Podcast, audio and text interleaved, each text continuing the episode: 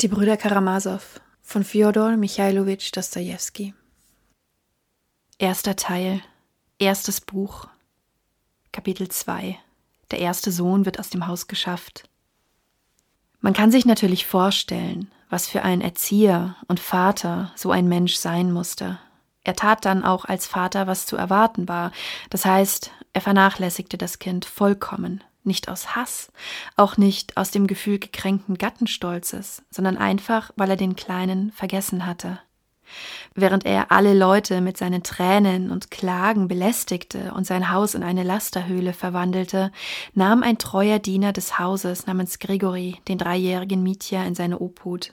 Und hätte er nicht für ihn gesorgt, es wäre vielleicht niemandem eingefallen, dem Kind auch nur einmal das Hemd zu wechseln. Außerdem hatte auch die Verwandtschaft mütterlicherseits das Kind in der ersten Zeit fast völlig vergessen. Sein Großvater, Herr Miusow selbst, Adelaida Ivanovas Vater, war damals nicht mehr am Leben. Seine verwitwete Gattin, Mitjas Großmutter, war nach Moskau verzogen und sehr krank. Adelaida Ivanovas Schwestern hatten sich verheiratet. Infolgedessen musste Mitya fast ein ganzes Jahr bei dem Diener Grigori zubringen und bei ihm im Gesindehaus wohnen. Selbst wenn sich der Papa seiner erinnert hätte, seine Existenz konnte ihm ja nicht unbekannt sein, er hätte ihn wieder ins Gesindehaus geschickt, da ihn das Kind bei seinen Ausschweifungen störte. Aber da kehrte ein Vetter der verstorbenen Adelaida Ivanova, Piotr Alexandrowitsch Miusow, aus Paris zurück. Er lebte später viele Jahre ununterbrochen im Ausland, damals aber war er noch sehr jung. Von den übrigen Miusows unterschied er sich erheblich. Er war aufgeklärt, ein Freund der Großstadt und des Auslandes, dazu Zeit seines Lebens ein Anhänger westeuropäischer Ideen und gegen Ende seines Lebens ein Liberaler unserer 40er und 50er Jahre. Während seiner Laufbahn stand er mit vielen Liberalen in Russland und im Ausland in Verbindung. Er kannte Protun und Bakunin persönlich und erzählte am Ende seiner Wanderungen besonders gern von den drei Tagen der Pariser Februarrevolution von 1848, wobei er andeutete, dass er sich beinahe selbst auf den Barrikaden an ihr beteiligt habe. Das war für ihn eine der angenehmsten Erinnerungen aus seiner Jugendzeit. Er besaß ein beträchtliches eigenes Vermögen, nach der früheren Zählweise an die tausend Seelen. Sein schönes Gut lag nahe bei unserem Städtchen und grenzte an den Landbesitz unseres berühmten Klosters, mit dem Piotr Alexandrowitsch schon in sehr jungen Jahren, gleich nachdem er sein Gut geerbt hatte, einen endlosen Prozess begann, um das Recht irgendwelchen Fischfangs im Fluss oder irgendwelchen Holzeinschlags im Wald, genau weiß ich das nicht.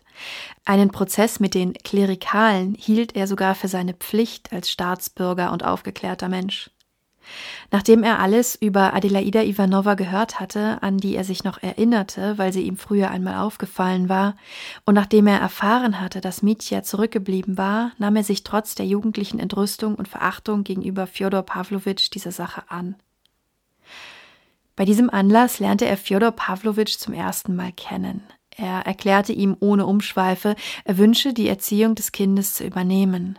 Lange Zeit später erzählte er wiederholt folgende charakteristische Episode. Als er begonnen habe, mit Fjodor Pawlowitsch über Mitya zu sprechen, habe jener eine Weile so getan, als verstehe er schlechterdings nicht, von welchem Kind die Rede sei. Er habe sogar gestaunt, dass er irgendwo im Hause einen kleinen Sohn besitzen sollte. Piotr Alexandrowitsch Bericht mag vielleicht übertrieben gewesen sein, aber Wahrheit enthielt er doch.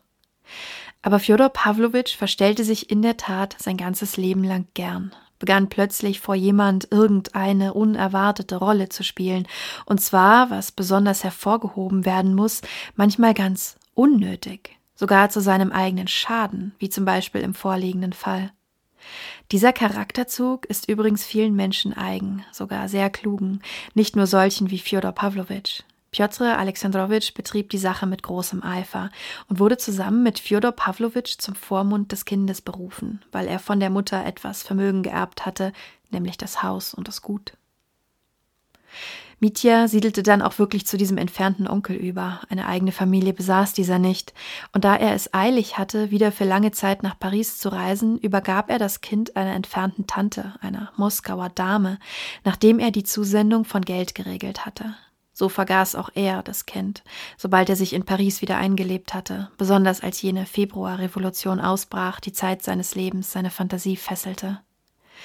Die Moskauer Dame jedoch verstarb und Mitya wurde von einer ihrer verheirateten Töchter übernommen. Später scheint er nochmals zum vierten Male sein Nest gewechselt zu haben, doch will ich mich darüber nicht weiter auslassen, zumal von diesem Erstgeborenen Fjodor Pawlowitschs noch viel zu erzählen sein wird. Ich beschränke mich jetzt auf die notwendigsten Nachrichten über ihn, ohne die ich diesen Roman nicht beginnen kann.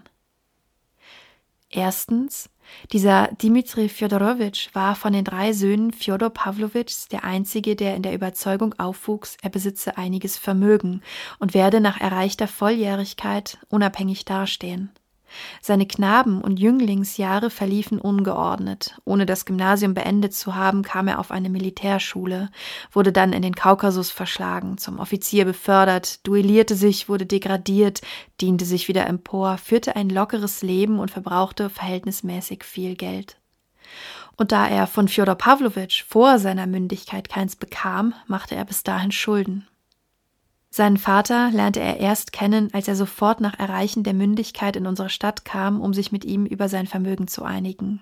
Sein Erzeuger schien ihm damals nicht sonderlich gefallen zu haben. Er blieb nicht lange und reiste so bald wie möglich wieder ab, nachdem er etwas Geld erhalten und eine Art Vertrag über die weiteren Einkünfte aus dem Gut mit ihm geschlossen hatte.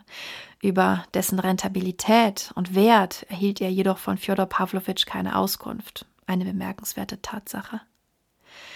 Fjodor Pawlowitsch merkte damals sofort, auch das sei festgehalten, dass Mitya sich von seinem Vermögen eine übertriebene, unrichtige Vorstellung machte. Fjodor Pawlowitsch war damit sehr zufrieden, er hatte seine Pläne. Er sah, dass der junge Mann leichtsinnig, hitzig, leidenschaftlich, ungeduldig und verschwenderisch war. Ich brauche ihm, sagte er sich, nur von Zeit zu Zeit etwas zukommen zu lassen, dann wird er sich sofort beruhigen, wenn auch selbstverständlich nur für eine Weile. Diese Tatsache begann Fjodor Pawlowitsch auszunutzen. Er speiste ihn von Zeit zu Zeit mit kleinen Gaben ab, und das Ende vom Lied war, nach vier Jahren, als Mitya ungeduldig geworden zum zweiten Mal im Städtchen erschien, um seine Angelegenheit mit dem Vater nunmehr endgültig zu ordnen, erfuhr er plötzlich zu seinem größten Erstaunen, dass er bereits nichts mehr besaß, dass sogar eine ordentliche Abrechnung schwierig war, dass er durch die Geldzahlungen nach und nach den ganzen Wert seines Besitztums von Fjodor Pawlowitsch erhalten und womöglich gar schon Schulden gemacht hätte und dass er nach den und den Abmachungen, die dann und dann auf seinen eigenen Wunsch getroffen worden waren, zu keinen weiteren Forderungen berechtigt wäre und so weiter. Der junge Mann war bestürzt. Er vermutete Unrecht und Betrug, geriet außer sich und verlor beinahe den Verstand. Und eben dieser Umstand führte zu der Katastrophe, die der Gegenstand meines ersten einleitenden Romanes ist, oder richtiger sein äußerer Rahmen. Bevor ich aber zu diesem Roman komme, muss ich noch von den anderen beiden Söhnen Fjodor Pawlowitschs, Mitjas Brüdern, berichten und etwas zu ihrer Herkunft sagen.